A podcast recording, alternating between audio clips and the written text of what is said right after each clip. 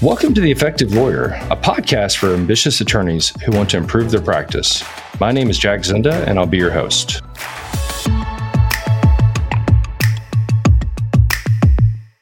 Hey everyone, Jack Zinda here with The Effective Lawyer Podcast. Today I'm going to talk about managing your online reputation. This is really critical for anyone that has a small business or is an attorney. And I know this can be the bane of a lot of lawyers' existence. And what are we talking about? We're talking about things like Google reviews, Yelp reviews, different websites that represent you to the world.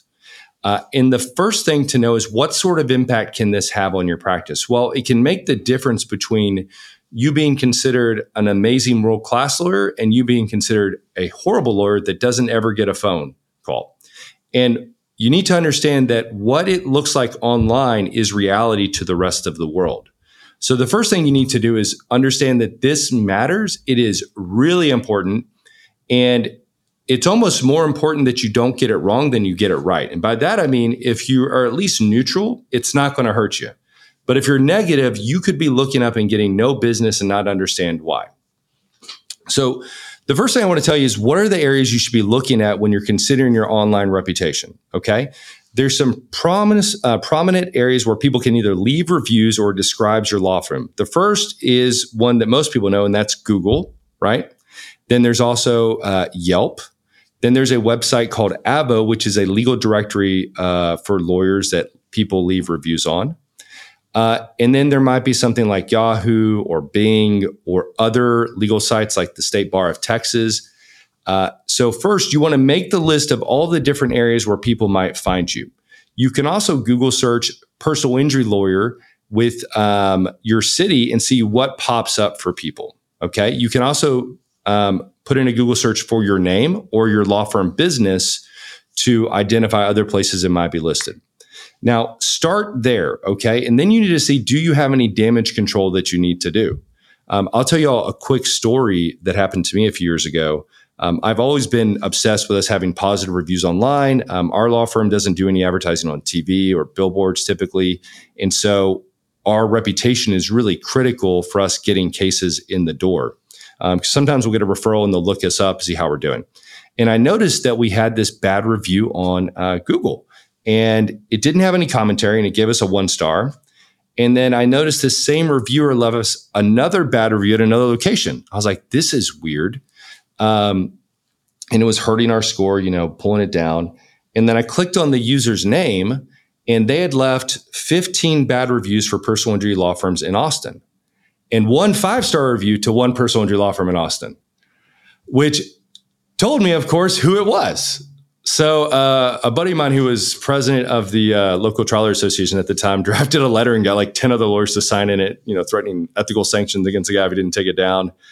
And of course, he got all them removed, said it was a mishap. His marketing team went haywire. He didn't know why it had happened. But he saw the value in it, and I knew how much it could hurt us. So step one, I've identified where the bad reviews or good reviews could be, okay? Step two, I need to figure out how I'm going to handle either getting additional reviews or getting rid of bad reviews. At a baseline, you want to make sure that you at least have, 5 to 10 reviews at a critical spot where you're going to be seen quite often. Even if you don't do a lot of online advertising, you need to have enough positive reviews on there where if someone looks you up, they can see that you are a good lawyer that is honest and ethical. If you're just starting your own practice, I used to get a lot of reviews from people I did free legal work for. So say a potential client called in, maybe they only needed help with property damage. I would walk them through all the steps, send them free forms. I said, all I ask in return is if you leave a positive review if this was helpful. And I probably got 10 or 20 reviews that way my first year of practice. But you need to be intentional about it and make sure it's part of your process. If you get a bad review, you want to make sure that is the highest priority to try to get it removed if it violates your the terms of service of whoever it involves in, or that you bury it to the next page. Having done this since 2008 is when I opened the practice, and we have a 95.7% client satisfaction rate. And that's from internal surveys of clients on every single case. We still get bad reviews. It's mostly from people we didn't take the case. I've gotten them from defendants in cases. I've gotten them from, A paralegal that didn't work out, but you're going to get bad reviews, and just accept it. And don't try to change. You're not going to change the world. You're going to get a bad review. It's how you deal with it when it happens. Number two is you want to make sure you reply to it in a professional manner. Do not say anything that is confidential. So like if Ms. Smith said, hey, you never called me back on my truck accident case and you were rude to me and I had $1 million case, don't pop off and say, Ms. Smith, your case was garbage. In fact, you were at fault for it. You ran the red light. That is a surefire way to get a bar complaint, and you're going to lose that complaint. Okay. You might reply with, hey, I'm so sorry to hear about your experience. If you wouldn't mind, please call me at this phone number so we can talk about and see how I can, make this right, or something along those lines. Obviously that person's probably not going to call you back, but it's to show the rest of the world that you're a nice, reasonable person. Another practice tip is you can set up alerts so you get these, and you want to set up a dedicated email address that all things like this come to your firm so you can track them as they're coming in, and either assign a legal assistant, a paralegal, or a marketing person to be in charge of tracking those things as they're happening.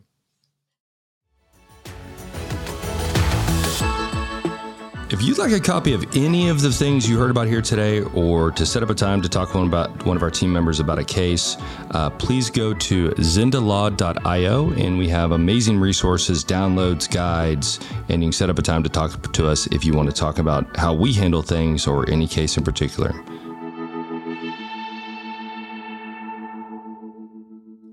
Okay, so I talked about what we should track.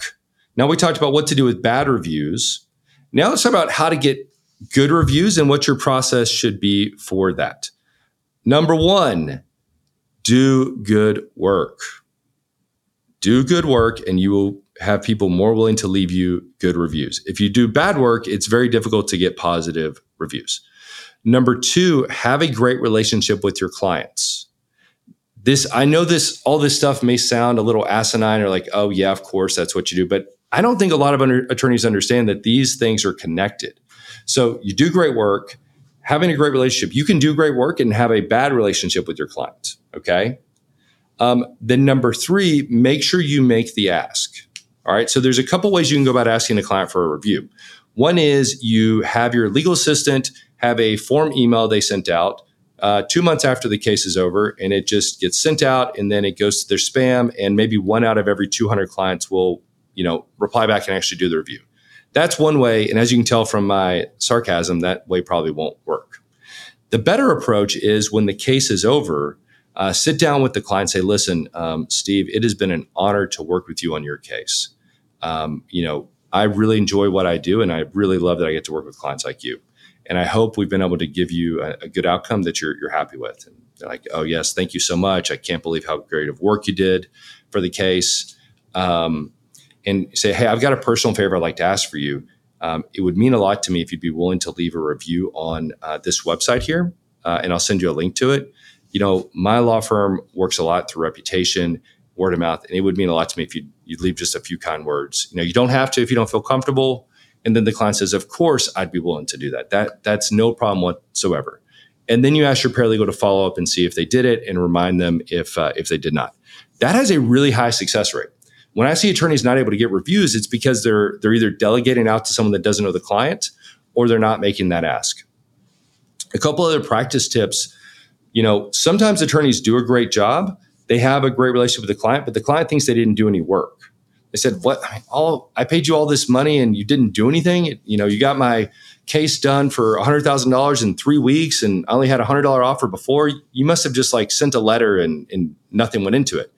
Make sure you explain to the client all of the things you did. Back when we had paper files, I would actually have my team bring out all of the file onto the table when the client would come in for their check, and say, listen, here's your file. You feel free. We can make you a copy of it. What would you like to do with it?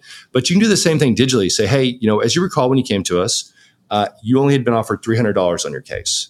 And at that point, we did an investigation. We did an open records request. We got the crash report. We got photos of the vehicles. We talked to these three witnesses.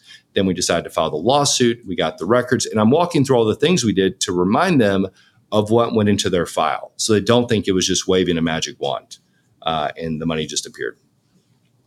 Okay, so we talked about one way and how to get good reviews, a process to set up. Now, you want to make sure you're tracking these things. And you can either use a software program to track reviews, or you can train one of your team members to check them at least once a month to see what reviews came in, good or bad. And then you want to set some goals and targets for how many reviews you want to get every month. We typically shoot for two reviews for every, or one review for every two resolved cases. And that gives us a way to project out how many reviews we think we will get over time. This is an area that I see a lot of attorneys, especially been practicing a while, not pay attention to. I've seen at least six lawyers this year where I went to their, looked them up, and I know they're amazing attorneys. They've gotten incredible outcomes, but they have three reviews and two of them are bad. You know, they're an ex-client that's upset about something and they don't even know it. And they're probably, why is no one calling me? Why is no one picking up the phone? But it'll be really valuable to your practice and your cases. And, you know, you never know what's going to come in from that stuff as well. If you have any more questions on how to do this, how to set it up, the tactics, tips, we're happy to share. You know, rising tide raises all ships. So please reach out. And until next time, thanks.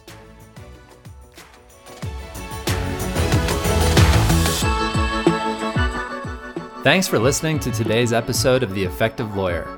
You can learn more about our team and find other episodes of our podcast at zindalaw.com. As always, we'd appreciate that you subscribe, rate, and review the pod. Thanks.